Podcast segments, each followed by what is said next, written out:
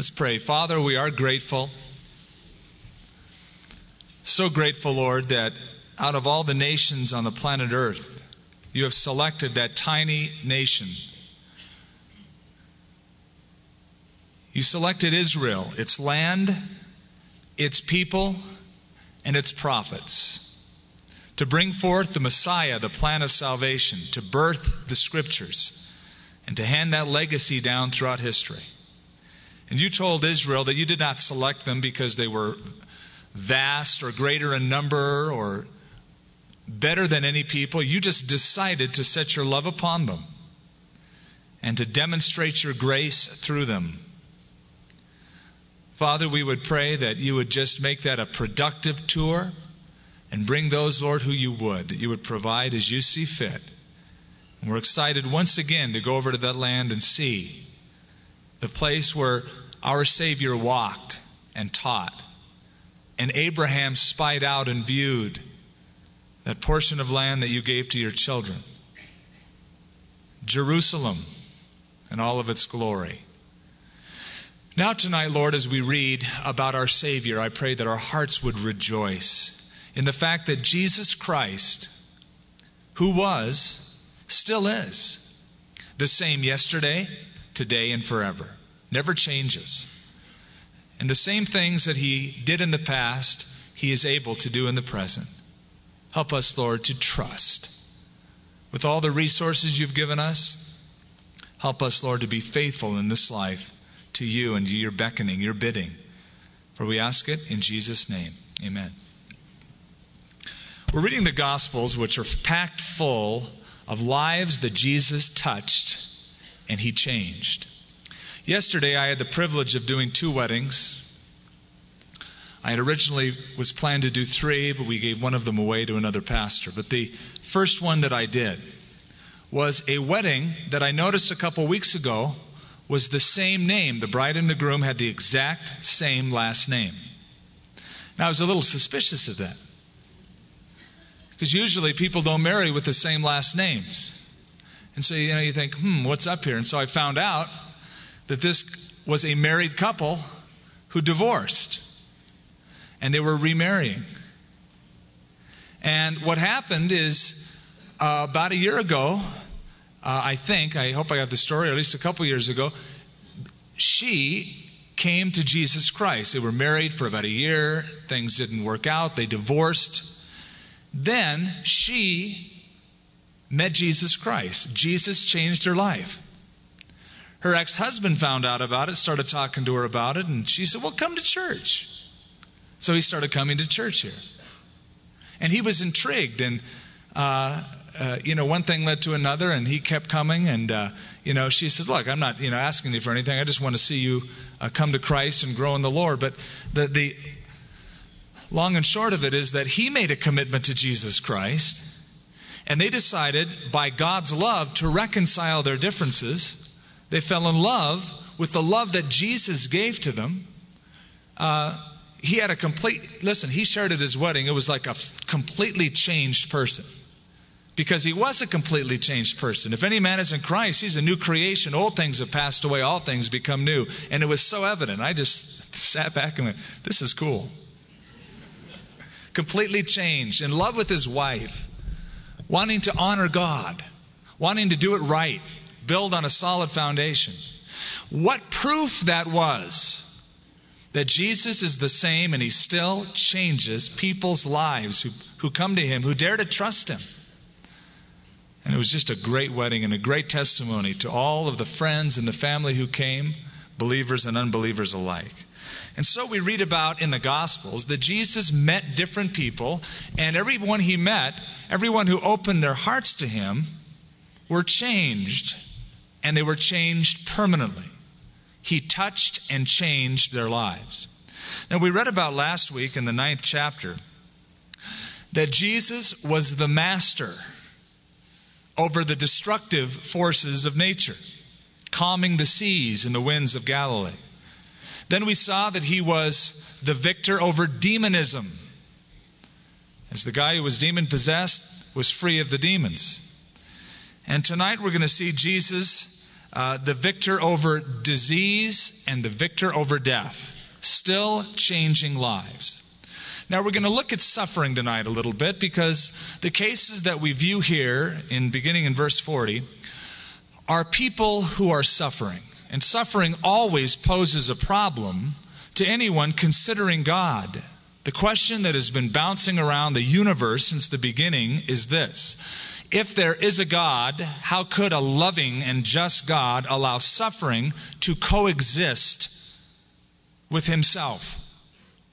It's the theological question of theodicy a just God and an evil world. And people have grappled with that question. David grappled with that question. It bothered David. You're not the first one to ask that, you're not unique. David, it bugged him. In Psalm 73, he voices his problem. He says, Surely God is good to Israel and to such as have a pure heart. But as for me, though that's my premise, that God is a good God, as for me, my feet almost stumbled, my steps well nigh slipped when I saw the wicked and I saw their prosperity.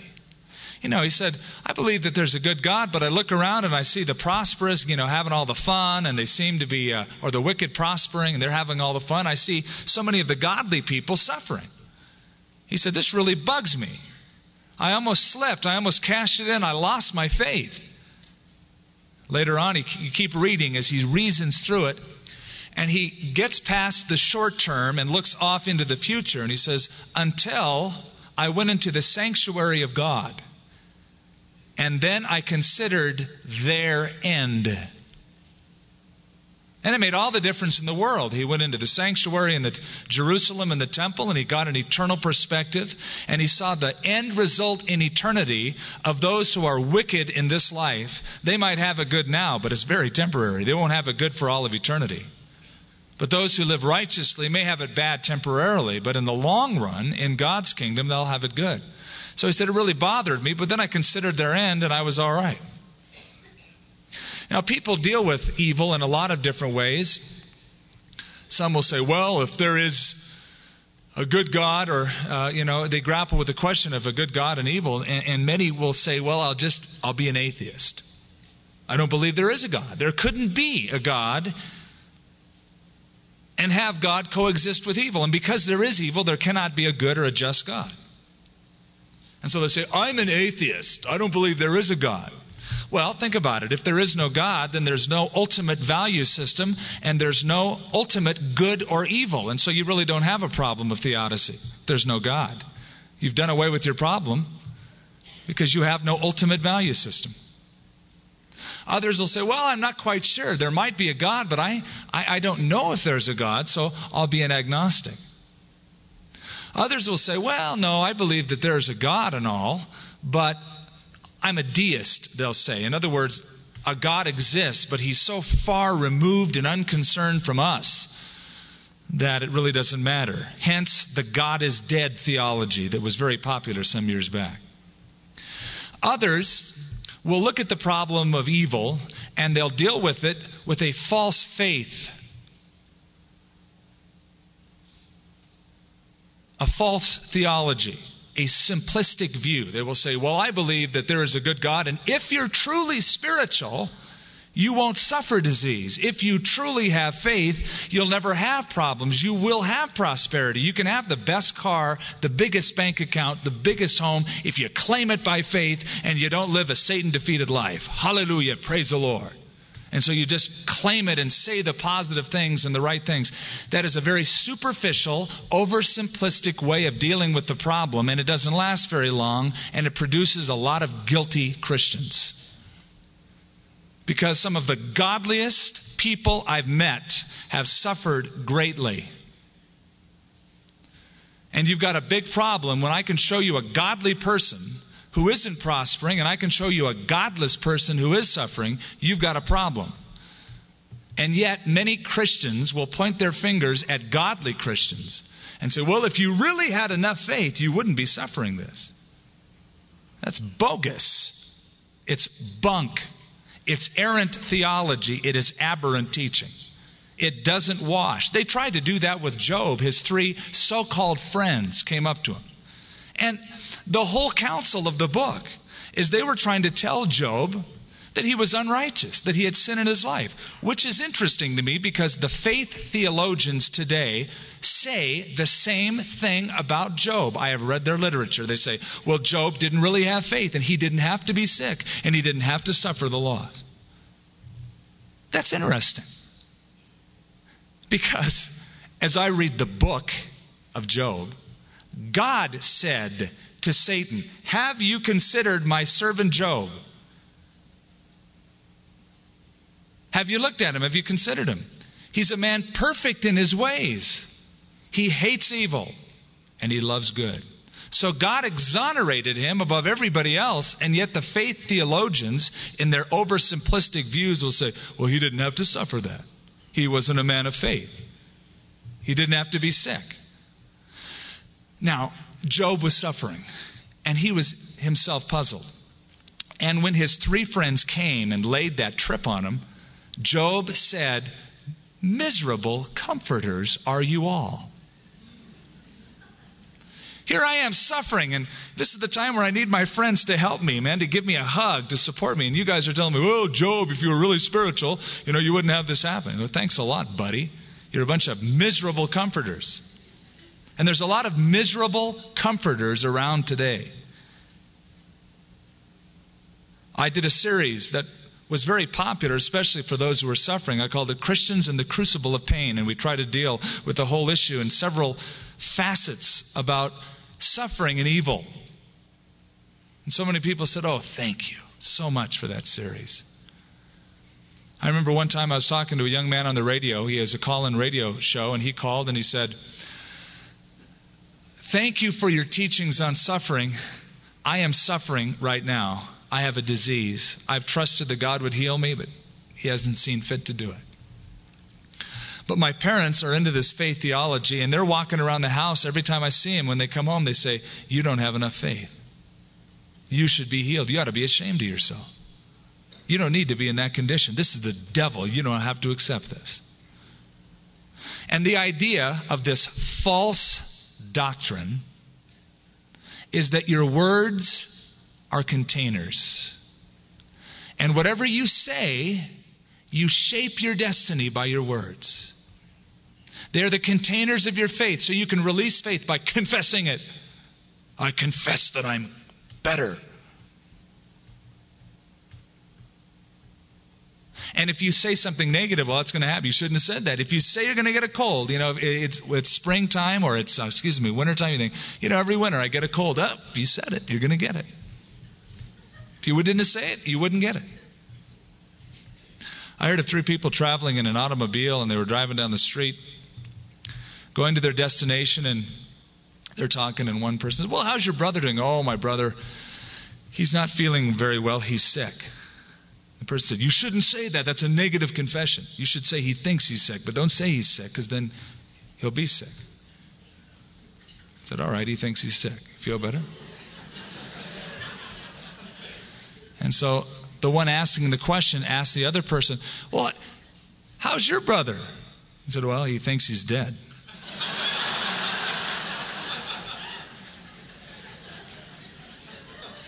now, there is some truth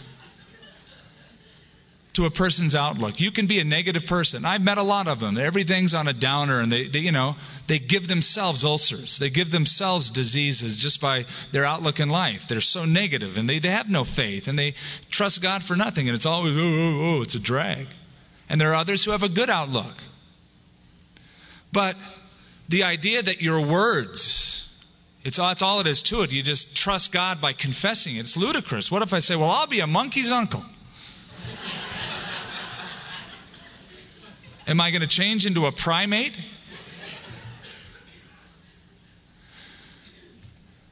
There's all sorts of reasons for evil. There's not really a good pat answer. Now, I don't want to get too far on this. I could develop a whole message off this, and I really don't want to. The point is this God is concerned about suffering. As we see here in the Gospels, Jesus met suffering head on, he had compassion. And Jesus said, If you've seen me, you've seen the Father. So when you see Jesus having compassion for the multitudes, when you see Jesus touching the sick, touching the leper, healing, you see a God who's concerned in the face of human suffering. Why does God allow suffering to exist? Well, I'll tell you this I don't know all the answers or all the ramifications. We've done one series on it, but I know this. I've watched God use it in the life of a Christian. And I, I've heard this concept thrown out by the modern faith theologians. How can they say God, God would never use evil? It's all over the Bible. Joseph said to his brothers, You meant it for evil, and God meant it for good. And that is a principle written from Genesis to Revelation that God uses evil for the good of his servants. God causes all things to work together for the good of them that love him. It can be a tool. C.S. Lewis said it best. He said, God whispers to us in our pleasures, God shouts to us in our pain. Pain is God's megaphone to rouse a deaf world. A lot of attention. God has gotten a lot of people's attention through suffering. We've seen God use it. And so it was, verse 40. Wow, what an introduction. Too long. When Jesus returned, that the multitude welcomed him, for they were all waiting for him. And behold, there came a man named Jairus. And he was the ruler, the Greek word is archon. It's the highest ranking official in the synagogue. He was the guy in charge of the entire service, the scripture reading, the song service, the maintenance of the synagogue the ruler of the synagogue in Capernaum. If you come with us in May, we'll show you what he was the keeper of, the ruins of that synagogue. And he fell down at Jesus' feet and begged him to come to his house. For he had an only daughter, about 12 years of age, and she was dying. But as he went, the multitudes thronged him. Now, I imagine it took a lot of guts for Jairus to come to Jesus. The synagogue had closed its doors on Jesus, had sort of booted him out of the institution. Jairus knew the Pharisees around Galilee, and probably it was very risky for the archon, the ruler of the synagogue, to come and ask Jesus for anything. Since Judaism was by and large against him, the religious leaders, the elite, were against him. But you know, when you're desperate, you'll do anything. And I can understand a man who has a child, his only daughter, sick, it's like, hey, I don't care what those guys say. I'm going to find Jesus and ask him to heal my daughter. So he came and he begged. And she was only 12 years old, and that meant that she was in the dawn of womanhood. You know, by 13 or 14, a woman could be married. That's right, they called her a woman at that time in ancient Israel. They developed a lot quicker emotionally and often physically than today in many cases. Well, today, uh, men and women, boys and girls, are maturing at a rapid rate. But at 12 years of age, it is possible that she could be contemplating marriage at this point. She had her whole life in front of her. And now she's dying. Now, she was 12 years old. And it's interesting, is it not, that the next woman that Jesus meets on his way to this house is a woman who had an issue of blood for 12 years. She's had a disease for 12 years, and is about to get healed. The girl has been alive for 12 years, and it looks like she's going to die. It's quite a contrast, all in the same happening. Now, a woman having a flow of blood for 12 years, who spent all of her livelihood on physicians and could not be healed by any, came from behind and touched the border of his garment, and immediately her flow of blood stopped. And Jesus said, who touched me? When all denied it, Peter and those with him said, Master, the multitudes throng you and press you, and you say, Who touched me? You know, it was an odd question. He's on the way to the house, and the crowds are pressing in around him, and the crowds in the Middle East.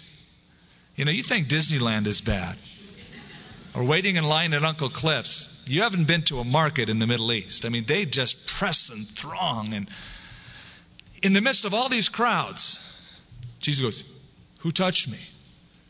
Now, he must have asked it in sort of a authoritative way because it kind of scared them off. They denied, I, I, did, I didn't touch you. not me. You know, almost like they thought it bugged him. Who touched me? And then Peter, being the kind of guy that he is, that's what I like, Peter. Lord, figure it out. People are thronging you. Everybody touched you. I mean, everybody and his mother touched you, and you're asking who touched me. I mean, everybody could say they did. But Jesus recognized the difference between the pressing of the crowd and the touch of faith. There's a lot of people around who press around Jesus. Oh, I'm a Christian. Oh, Jesus this, Jesus that. But Jesus recognizes the throng of the crowd versus the touch of faith. She just touched the hem of his garment. She didn't press him. Now, the Jewish men wore tassels on their garments, and it was a blue tassel according to the uh, Mosaic law. And uh, it was a way to distinguish as they were keeping the covenant with God, the blue tassels on the robe. And so Matthew's gospel tells us that she said in her mind, I know that if I touch the hem of his garment, I'm going to be healed. So she set up in her own heart a point of contact, and that was the hem of his garment. The hem of Jesus' garment did not glow or anything. It was like, wherever he went. But she believed in her heart that if I, if I just touch, as soon as I touch the hem of that garment, I'm going to be healed. That point of contact was a point that allowed her to release her faith in Jesus Christ. Now, sometimes we have faith that is dormant and we require some point of contact to release it. That's what I think was the valid point about the handkerchiefs of Paul, literally the sweat bands. It wasn't little prayer cloths that Paul you know, drew his hand over and then sent it through the mail. Uh, these were the sweatbands in the gospel or in the book of acts paul had sweatbands to keep the you know the perspiration out of his face and he wore them and it says he threw his sweatbands on some of the sick people and they were cured.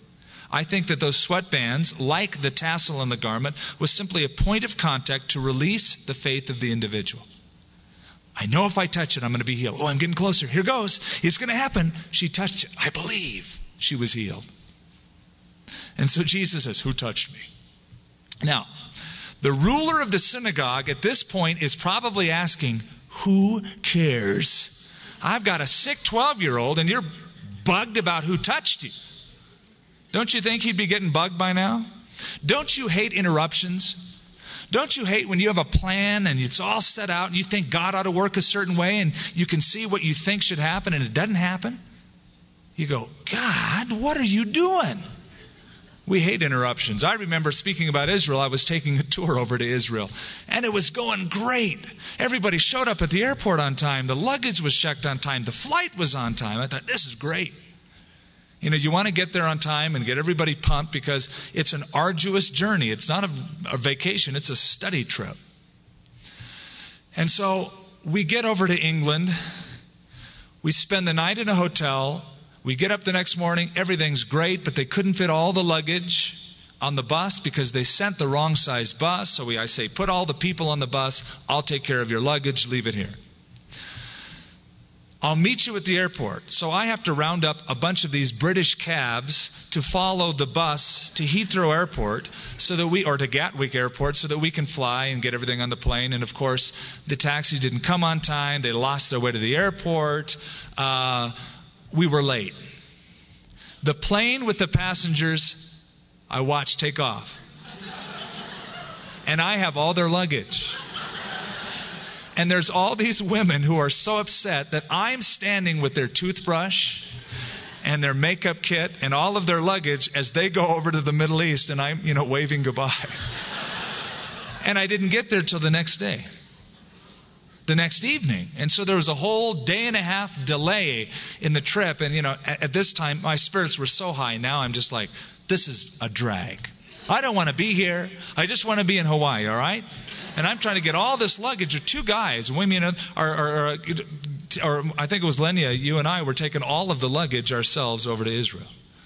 And it was, oh, hate those interruptions. But God always has some purpose and plan for them. I haven't figured out why that particular one has happened, but I'm sure God knows.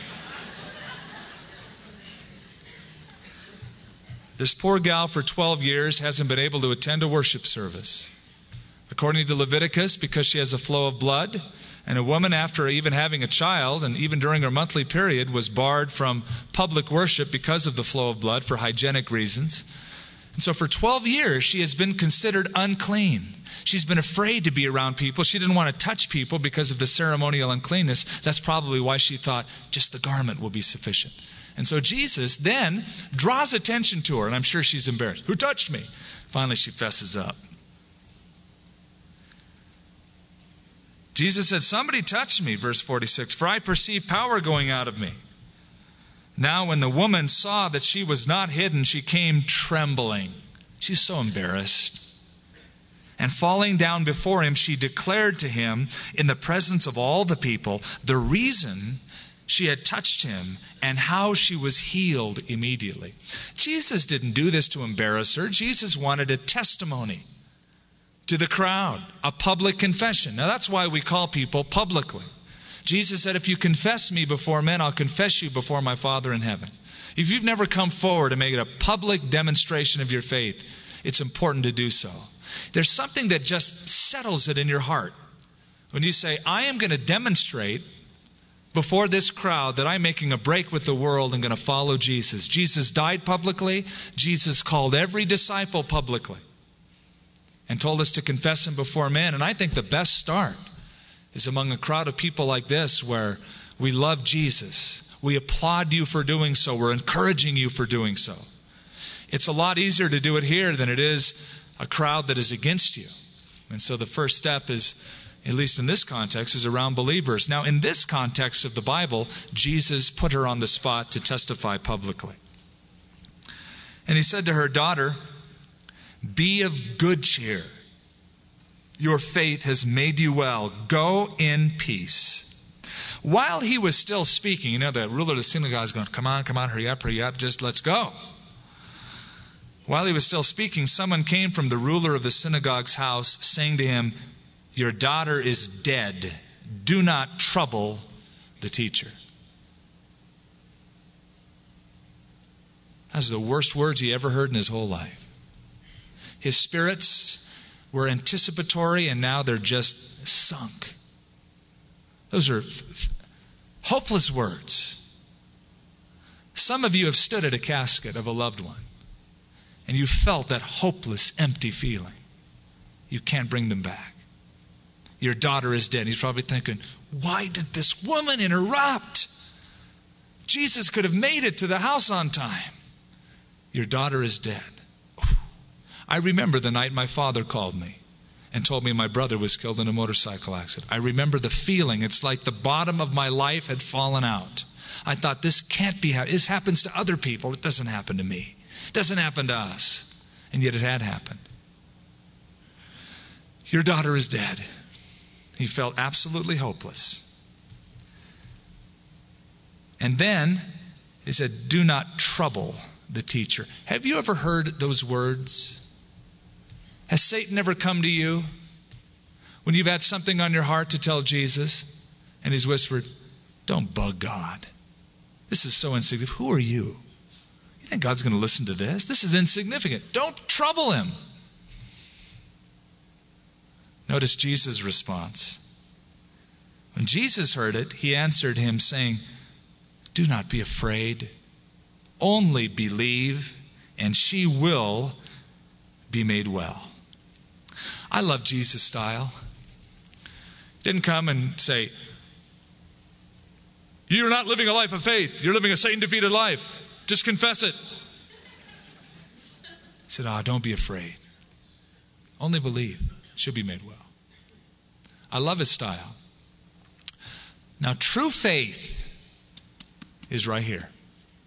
True faith is when everything has fallen out of your life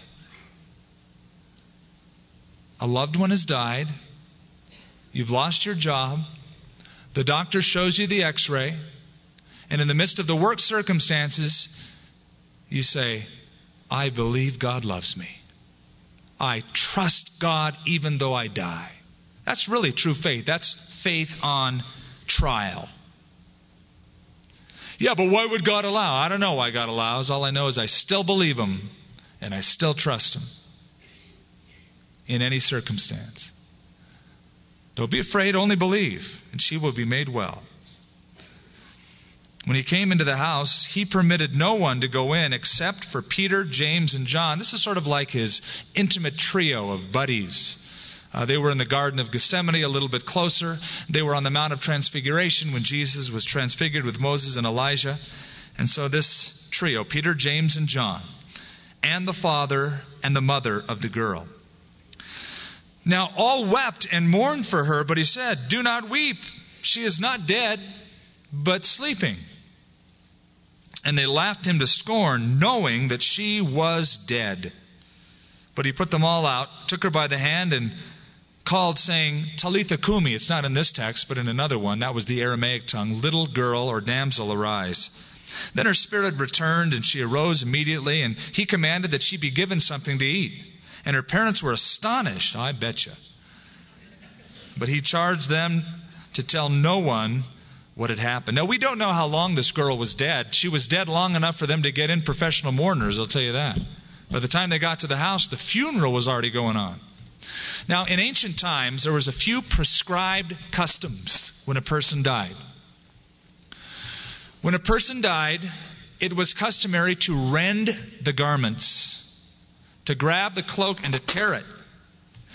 If your father or mother died, you were to tear it over the heart. Yes, there were even laws in the Talmud about where you tear the garment. The hole had to be big enough to fit your entire fist through, according to the Talmud. If it wasn't your mom and dad, but it was somebody else, you would tear it. You could just tear a little bit, but you have to tear it near the heart. The second thing is that you would hire professional mourners. I know it sounds contrived, but you got to understand something. You go to a funeral in America, and, you know, we sort of capitalize on decorum in funeral services, right? You have the nice music and the nice smells, and you keep it quiet and you hush, hush, hush. Not in the Middle East. They are very vociferous, they are very loud. And if you've ever seen a Middle Eastern funeral and the wails of a woman in mourning, you can hear it down the block. They would hire mourners whose job it was to mourn. You pay them money, and they make a huge, you know, oh, big production. They start crying. They're getting paid for it, of course and they would call out the person's name. And if the person had any dead relatives, the mourners called out the dead relative's name along with the name of the person who has died to bring back the memories and to mourn together as a community. The third thing that was prescribed were musicians, professional musicians. You didn't have to be talented in a Jewish funeral because you were summoned to play dissonant, discordant sounds and just you know play something out of tune. And you know the idea was to make a, a, a, ruckus a noise.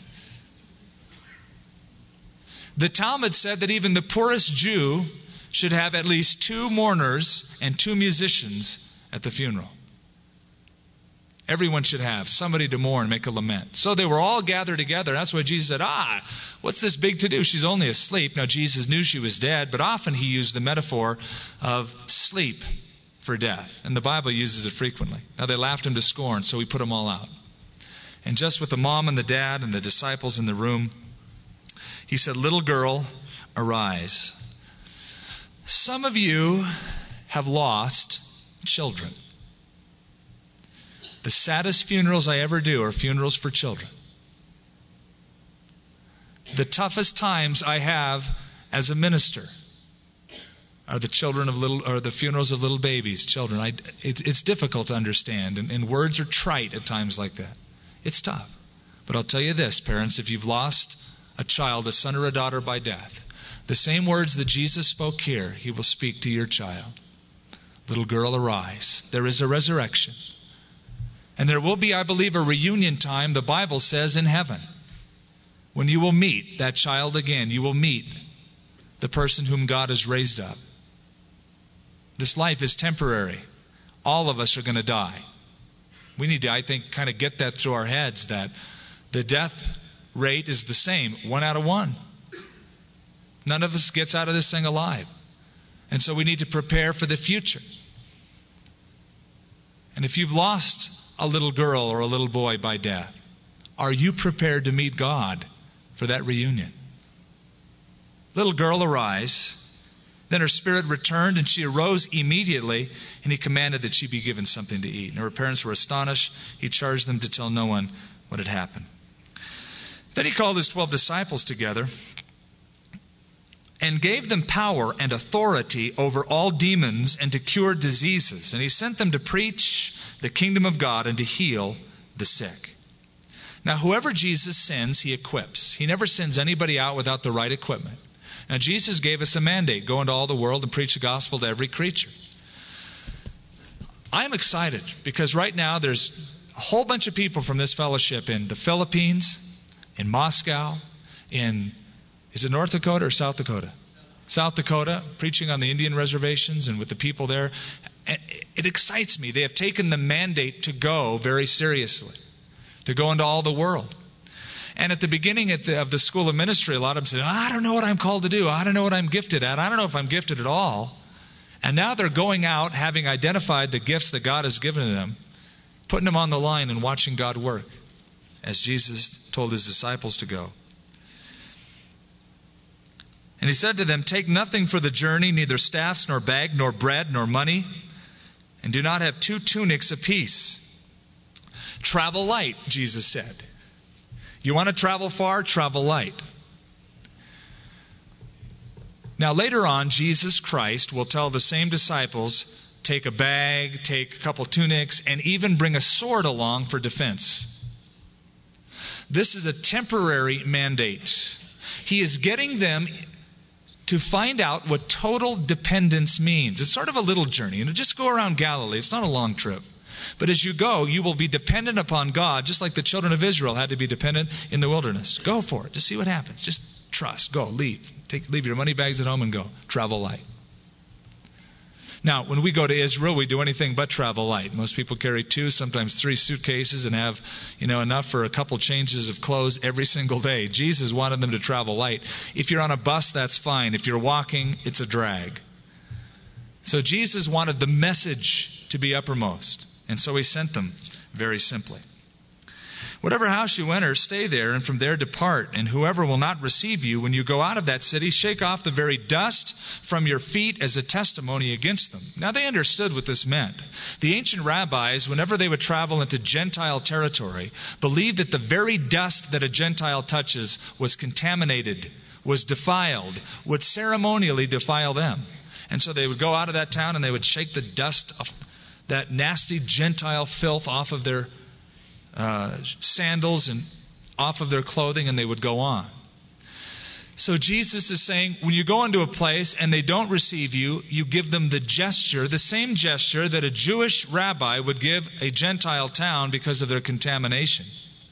It's a testimony against that city for not having received you and the gospel. So they departed and went through the towns, preaching the gospel and healing everywhere. Now, I've got to tell you, I believe that God still heals people today. You know why I believe that? Because the Bible says it, and because I've seen it. I've seen it too many times. I don't think God heals every Christian every time. I don't think God owes it to every Christian every time. But I've watched Him do it.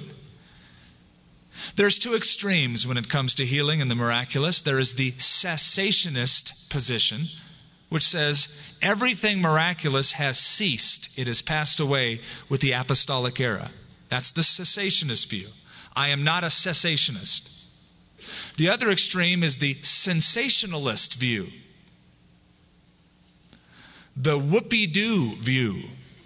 The everything all the time, constant miracle. You've got to see a daily thing happening the newest and the greatest experience. I think both of those are extremes. Now, God heals. Jesus Christ is the same today, yesterday, and forever. The book of Acts is a prototype for the church, but I think it's something that was meant to continue throughout history. The gifts of the Spirit are for today.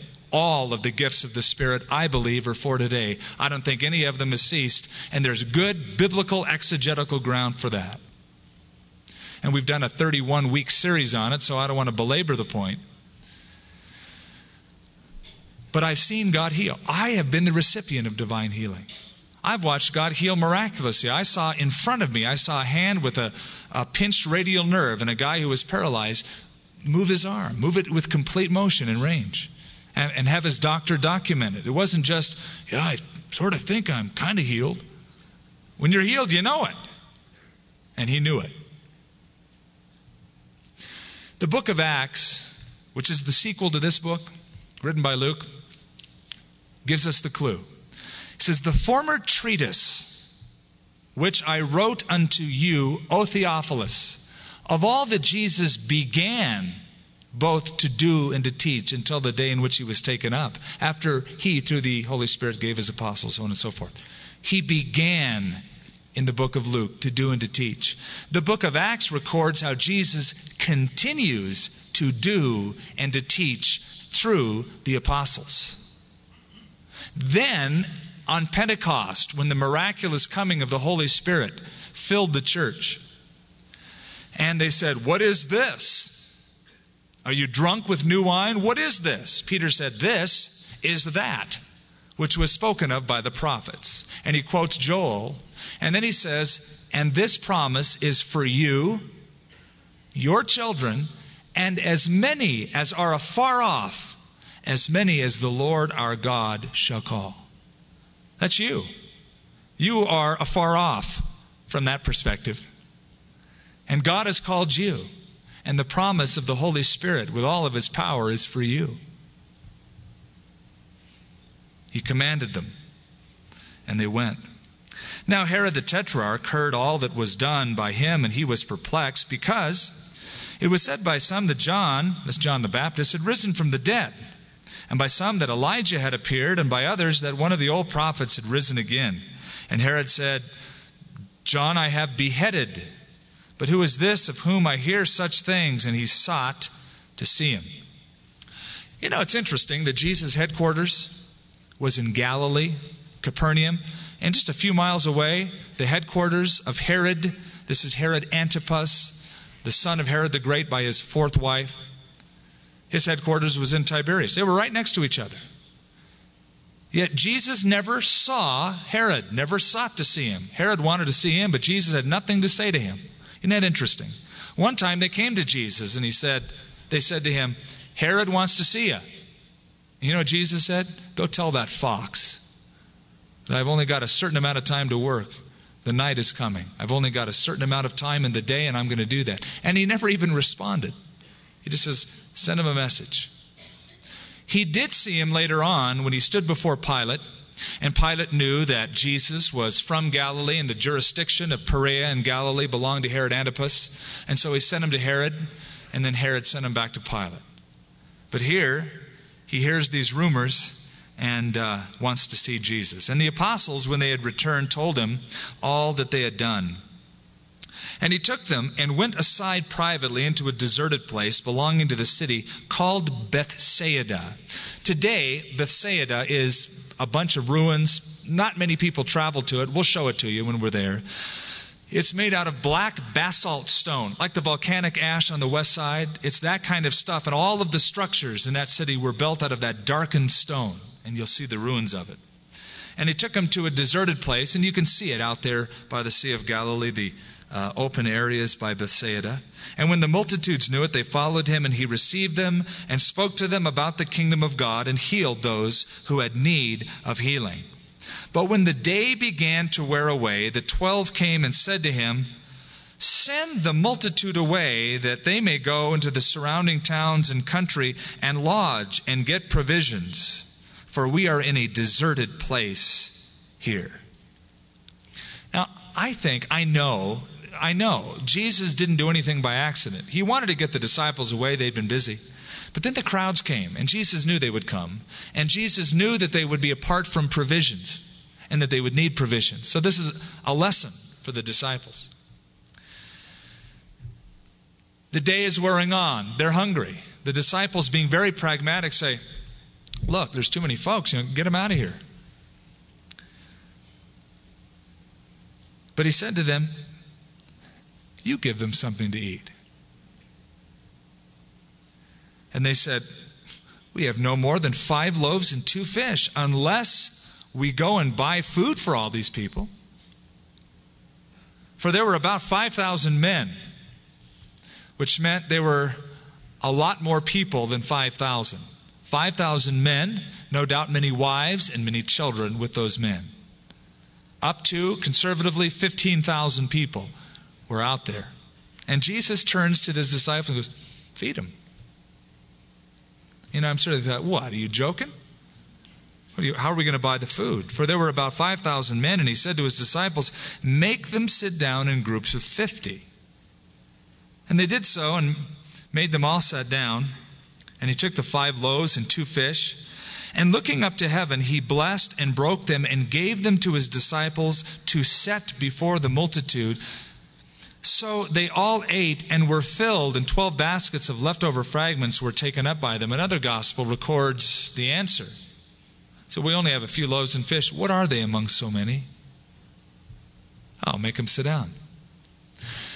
Now, I think what Jesus is doing is A, showing a lesson that God can provide where there's no seemingly physical way. It looks impossible. God can come through. But secondly, it's sort of a prototype of what the disciples will be doing in a greater sense as they go to evangelize the world. Within a year's time, Jesus will turn to the 12 disciples, the apostles, 11 by that time. Judas will be long gone.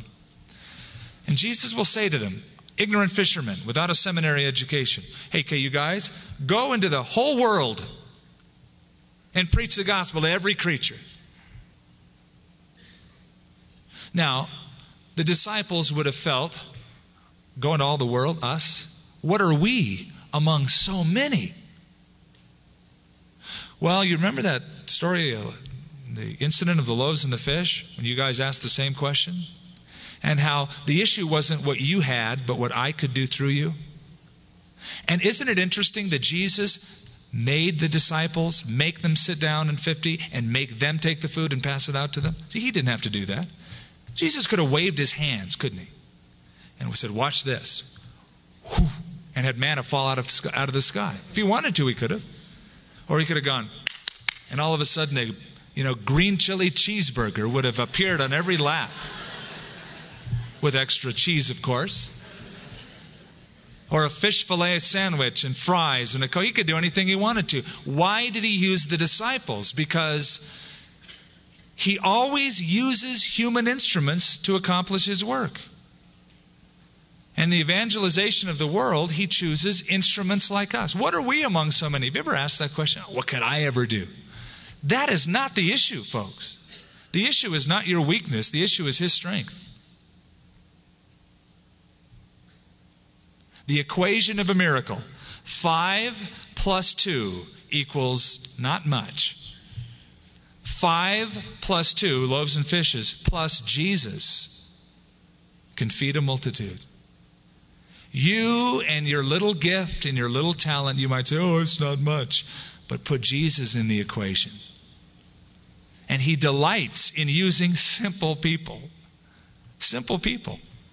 I believe that's the real thrust of the church, don't you?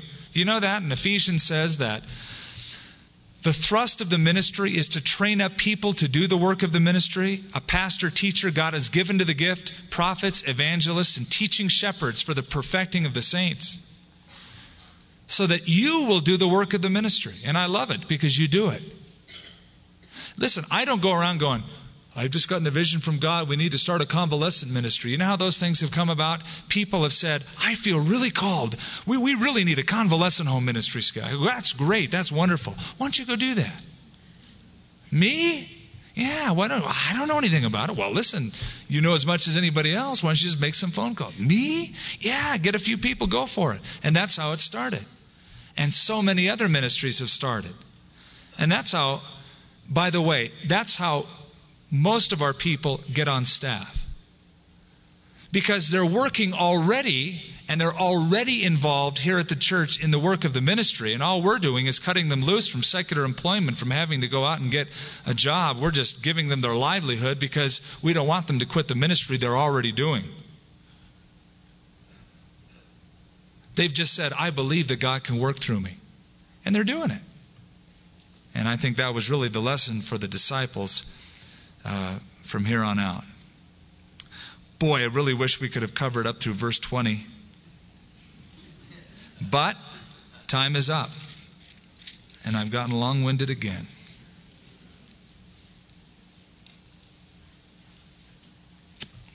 Father, we are so grateful for the person of Jesus Christ,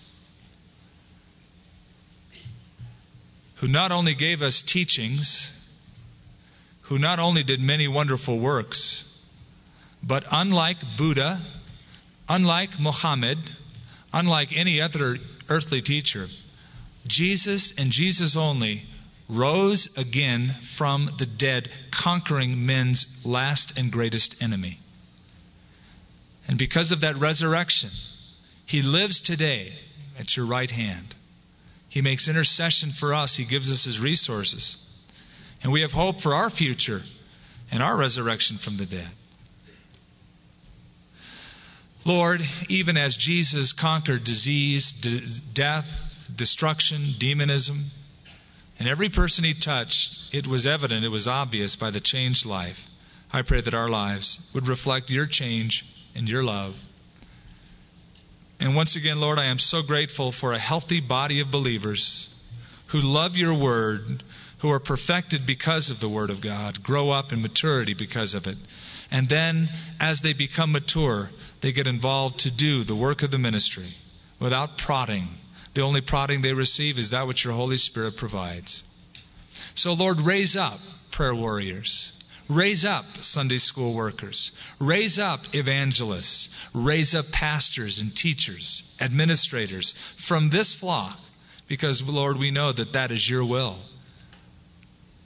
And you can do a lot through the common person who dares to trust in you. Everyone here a minister of Jesus Christ. How exciting, Lord. How grateful we are that you condescend and you delight to use imperfect instruments like ourselves. Lord, we've called our fathers today and we've wished happy Father's Day to so many, and we want to say to you, our Heavenly Father, who art in heaven, happy Father's Day to you. Lord, I pray that our relationship with you would become richer and sweeter and more intense and be evident by our obedience to you. Thank you for this time. Thank you for one another. And thank you for Jesus who lives in each of us. It's in his name we pray and commit our week to you. Amen. Let's stand.